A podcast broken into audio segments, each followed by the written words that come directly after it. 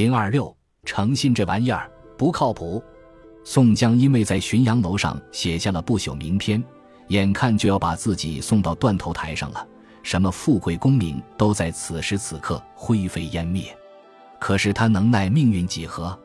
就是眼前的戴宗也让他颇觉失望。只不过大限来十个子非，他又怎能不懂得此时对他来说保命才是硬道理呢？戴宗不是不知道。蔡九知府让他送的信是一把刺向宋江心脏的利刃，他有这样几种选择：第一，劫牢，从成本上考虑最小，那些狱警都是他的手下，在李逵同学的大力配合下，逃往梁山避难，有何不可？第二，到梁山报信，成本较高，风险亦大，到底梁山老大跟宋江的关系有多铁，鬼知道。如若搬不来救兵，反而把自己回到主流社会当监狱长的机会给葬送了。第三，装傻，明知那封信要宋江的命，然后再去将死的宋江面前领人情。这三条路，最后一条是最保险的，但也是最不厚道的。这样做，宋江既不会怪他，也没有机会怪他。日后见了梁山泊无用，戴宗还是好哥们儿。更重要的是。戴宗不但毫无性命之忧，还可以保住自己的铁饭碗，继续对刘沛的犯人全方位展示他全心全意为他们服务的思想境界。戴宗的智商和人品决定了他毫不犹豫地执行了第三个选择。不仅如此，他还狠狠地忽悠了一把将要赶赴刑场的宋江：“哥哥放心，知府差我上京师去，只旬日之间便回，就太师府里使些见识。”解教哥哥的事，每日饭食我自吩咐在李逵身上，委着他安排送来，不交有缺。仁兄且宽心守耐几日。行文至此，笔者不禁怒从心起，没事派人往太师府跑个鸟，那还不是因为宋江犯罪程度高？知府要让戴宗去通风报信，知道戴宗一无钱，二无人。无法到太师府那种严肃的政治场所玩潜规则。要知道，让宋江死，甚至比发展大宋的 GDP 还要让蔡九知府在流血的仕途上进步神速。自己的儿子有政绩，蔡太师能放过吗？哎，可惜了宋江一身抱负。事已至此，宋江对戴宗这种把戏看得一清二楚，可还是没有放弃一丝求生的机会。望樊贤弟救宋江一命则个，宋江的意思，戴宗你赶紧把我私放出去算了，别给我磨叽。实在不行，你赶紧去梁山搬救兵，去找蔡太师，那是死路一条。还是李逵实在，他虽然看不清日益严峻的斗争形势，更不清楚解救宋江的办法，但戴宗交代他安排宋江好吃好喝，他真是尽职尽责。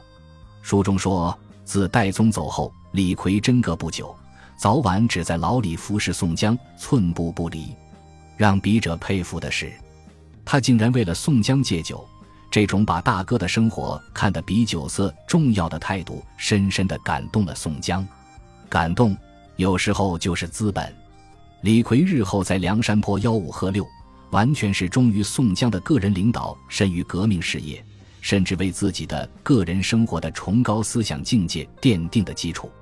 镜头切换，我们继续观察戴宗同学。现在大家注意力集中了，这是戴宗同学第一次展示自己的特技神行。《水浒》不乏有写的很严肃的地方，就是戴宗日行一千，夜行八百。笔者不才，曾经有过三天夜行二百公里的记录，走得俺是筋疲力尽。但戴宗同学不一样，他不但不累，还简化营养结构，不吃荤。作为梁山好汉中第一位出场的超现实主义人物，我们来看看他的装备：腿部绑腿西护甲马，脚部八搭马鞋，上身杏黄衫，手中金指。很多驴友夸自己的装备如何彪悍，看人家戴宗多么简陋，一点高科技含量没有，也没有从生理学、运动学入手，都是平常的不能再平常的东西，就是穿个衣服还有点特色。但不是布料，是颜色，涉黄。装备停当之后，只见戴宗同学拿出金纸，烧完之后就开始脚不点地的快乐旅程了。我常常想，戴宗作为梁山好汉之一，也有无数粉丝。为了传播戴宗的影响力，最好的方式是把戴宗这项特长给开发出来，做到人人都能脚不点地，人人都能日行千里。这么重要的研究课题，无论是在新设备的科研开发领域，还是在人体生物学结构的研究领域，都是十分值得尝试的。如此一来，戴宗同学不但形象更加光辉万丈，也造福了全世界的交通事业。到时候再有什么人开奔驰、宝马，那就 out 了。戴宗同学的速度实在是太快了，现在他已经到达了第一站，并进入了一家豪华酒店吃饭休息。大宋绿林集团酒店经营者可不像现在这样，给你送几个小姐，搞点特殊服务。他们送的是蒙汗药，而且非常灵验。看到戴宗喝完酒之后摇摇欲坠，酒店服务员没有大惊失色，而是得意地喊道。到了，不想上梁山的戴宗，不幸被梁山第一所酒店的小二用蒙汗药麻翻了。不过不要紧，戴宗是有身份的人，身上有身份证，有大宋身份证的确实是有身份的人。仅从身份证的材质，我们就可以获得准确的结论：朱红绿七宣牌上面雕着银字，倒是江州两院押牢节级戴宗。此外。他们还从戴宗身上获得了一封发给蔡京太师的书信，里面有“见金拿的应谣言体反诗山东宋江监收在牢一节，听候施行”的字样，这就让好汉们纳闷了：军师吴用不是让他的好朋友戴宗照顾宋江吗？现在怎么戴宗去蔡京那里通风报信，要搞死宋江呢？为了给好汉们示意，戴宗同学慷慨陈词，自收到吴用的信后。我和宋江大哥的感情迅速升温，恨不得有福同享，有难同当。自从他提了反诗之后，我更是夜不能寐。现在知府让我去东京给蔡太师送封家信，蔡太师是何许人也？如果我打通他的关系，何愁宋江大哥不脱离苦海？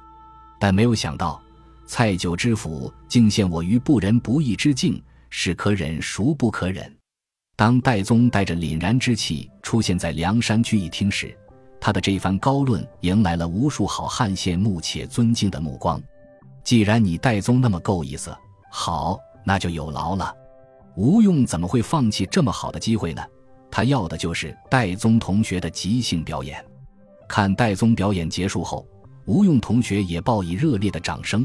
然后看戴宗毫无防备，一招鸭子上架。立刻把戴宗逼到了人生的死角。只见戴宗颤颤悠悠地接过一封假信，里面是蔡京同学的批示：不要伤害宋江，押送他到东京，交给我发落。在众多的好汉面前，戴宗是不想接也得接，想接更得麻利点。接了之后，戴宗的选择空间就更小了。如果他背信弃义，投靠知府蔡九，可能梁山好汉饶不了他。可让他拿着这封信去骗蔡九知府，胜算的希望也不大。别说蔡太师的府衙了，就是东京，戴宗都没去过，好心痛。怪就怪戴宗同学没有生在好时代。如果生在新时代，即便没有去欧美公费考察的机会，还不能去首都搞搞公费旅游吗？可惜，大宋官僚系统没有这些项目。一旦蔡九知府较真。戴宗所有保全自身的手段，终究是一个流水落花春去也。即便他谁也不鸟，逃到江湖之上，一样是凶多吉少。因为不但官府那里他犯了渎职罪，江湖那里他还犯了不够意思罪。怎么办？高风险往往有高回报。给蔡九知府传假信，尽管风险很大，但回报也不小。一旦对宋江有救命之恩。日后自己走投无路，浪迹江湖，那都是响当当的道德资本。戴宗，你拼了吧！分析到这里，急得我都恨不得去梁山旅游区鼓励鼓励戴宗了。但戴宗不能着急，考虑到飞腿的威力，他得算好时间差。在知府面前，戴宗顺利过关之后，还获得了二十五两银子的赏钱。蔡九知府喜不自胜，因为傻。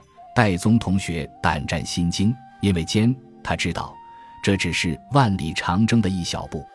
果然，黄文炳同学详细了解了戴宗的汇报过程和书信内容之后，向蔡九知府发出了掷地有声的质疑。方今天下盛行苏、黄、米、蔡四家字体，谁不习学的些？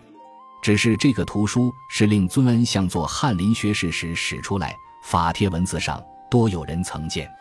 如今升专太师丞相，如何肯把翰林图书使出来？更坚议是复记书于子，须不当用绘字图书。令尊太师恩相是个识穷天下、高明远见的人，安肯造次错用？相公不信小生之言，可细细盘问下书人，曾见府里谁来？若说不对，便是假书。蔡九知府虽然智商不够，但喜欢接受批评与自我批评。黄文炳的一番话让他茅塞顿开，于是。他立刻派人把戴宗叫回来，并细细追问戴宗去太师府一日游的经过。戴宗同学毫不含糊，抱着实事求是的态度，告诉蔡九知府是天黑的时候去的，所以从哪个门进，从哪个门出都不清楚。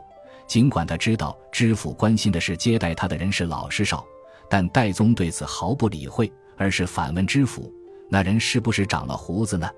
就这样。